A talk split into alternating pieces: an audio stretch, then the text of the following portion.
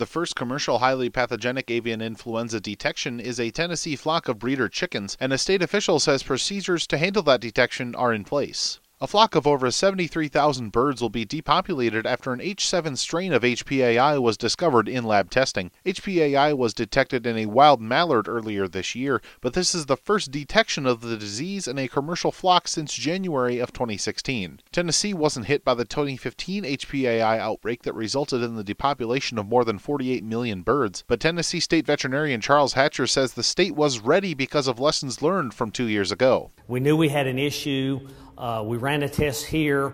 We had enough experience with it as we, kn- we knew that, that avian influenza was a real possibility. And so at that point, we forwarded the samples, we alerted USDA, and then we assembled our incident management team to respond. The detection was observed in Lincoln County, Tennessee, in the south central part of the state along the Alabama border. Hatcher says other flocks in the area will receive extra attention. Our next steps is for the Department of Agriculture would be continued surveillance and testing in the area immediate six mile zone around the index premises and see if we can detect any more uh, virus. If we do, then we would repeat the procedure from the first uh, premises, which would be the best way to control this, this particular virus. It's so deadly, is to depopulate the infected flock.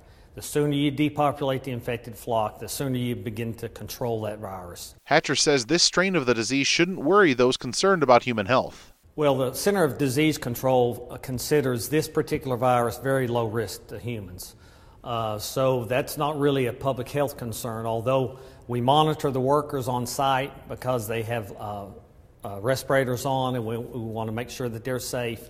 And we don't want to, to uh, we want to monitor them for flu like symptoms, so we don't want to have a, the, the, human flu illness, which is a different virus, potentially mixed with this avian influenza virus. Producers are encouraged to be vigilant in their biosecurity practices, and consumers are encouraged to ensure poultry products are cooked to 165 degrees before eating. Reporting for AgriPulse, I'm Spencer Chase.